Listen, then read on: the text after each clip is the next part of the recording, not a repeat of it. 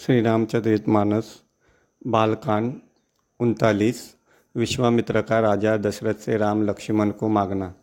ताड़का वध।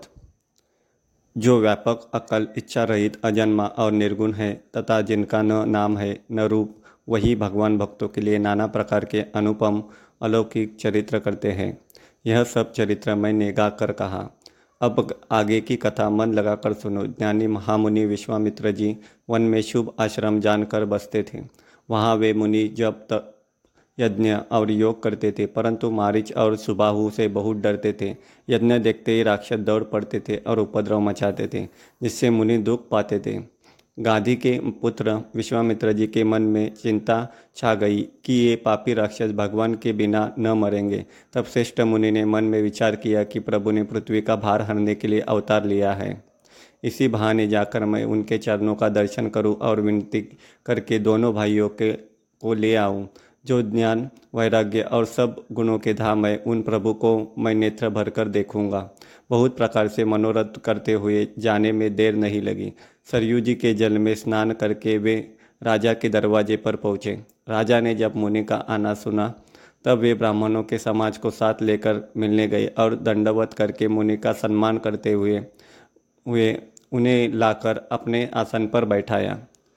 चरणों को धोकर बहुत पूजा की और कहा, मेरे समान धन्य आज दूसरा कोई नहीं है। फिर अनेक प्रकार के भोजन करवाए, जिससे श्रेष्ठ मुनि ने अपने हृदय में बहुत ही हर्ष प्राप्त किया। फिर राजा ने चारों पुत्रों को मुनि के चरणों पर डाल दिया। श्री रामचंद्र जी को देखकर मुनि अपने देह की सुधि भूल गए। वे श्री राम जी के मुख की शोभा देखते ही ऐसे मग्न हो गए। मानो चकोर पूर्ण चंद्रमा को देखकर लुभा गया हो। तब राजा ने मन में हर्षित होकर ये वचन कहे, हे मुनि, इस प्रकार कृपा तो आपने कभी नहीं की। आज किस कारण से आपका शुभागमन हुआ? कहिए, मैं उसे पूरा करने में देर नहीं लगाऊँगा। मुनि ने कहा, हे राजन, राक्षसों के समूह मुझे बहुत सताते, इसीलिए मैं तुमसे कुछ मांगने आया हूँ। छोटे भाई सही श्री रघुनाथ जी को मुझे दो। राक्षसों के जाने पर, मारे जाने पर मैं सनात सुरक्षित हो जाऊँगा। हे राजन, प्रसन्न मन से इनको दो, मोह और अज्ञान को छोड़ दो। हे स्वामी, इसके, इससे तुमको धर्म और सुयश की प्राप्ति होगी और इनका परम कल्याण होगा।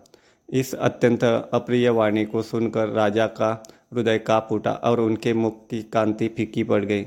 उन्होंने कहा, हे ब्राह्मण, मैंने चौथेपन में चार पुत्र पाए हैं। आपने विचार कर बात नहीं की। हे मुनि, आप पृथ्वी, गो, धन और खजाना मांग लीजिए। मैं आज बड़े हर्ष के साथ अपना सर्वस्व दे दूँगा। देह और प्राण से अधिक प्यारा कुछ भी नहीं होता। मैं उसे भी एक पल में दे दूँगा। सभी पुत्र मुझे प्राणों के समान प्यारे हैं। उनमें भी, हे प्रभु, राम को तो किसी प्रकार भी देते नहीं बनता। कहाँ अत्यंत डरावने और क्रूर राक्षस और कहाँ परम किशोर अवस्था के मेरे सुंदर पुत्र। प्रेम रस में सनी हुई राजा की वाणी सुनकर ज्ञानी मुनि विश्वामित्र जी ने हृदय में बड़ा हर्ष माना।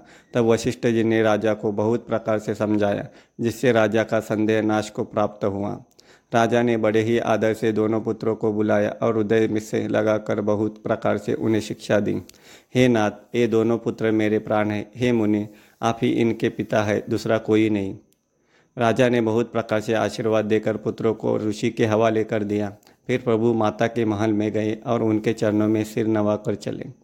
पुरुषों में सिंह रूप दोनों भाई मुनि का भय हरने के लिए प्रसन्न होकर चले। वे कृपा के समुद्र, धीर, बुद्धि और संपूर्ण विश्व के कारण के भी कारण हैं।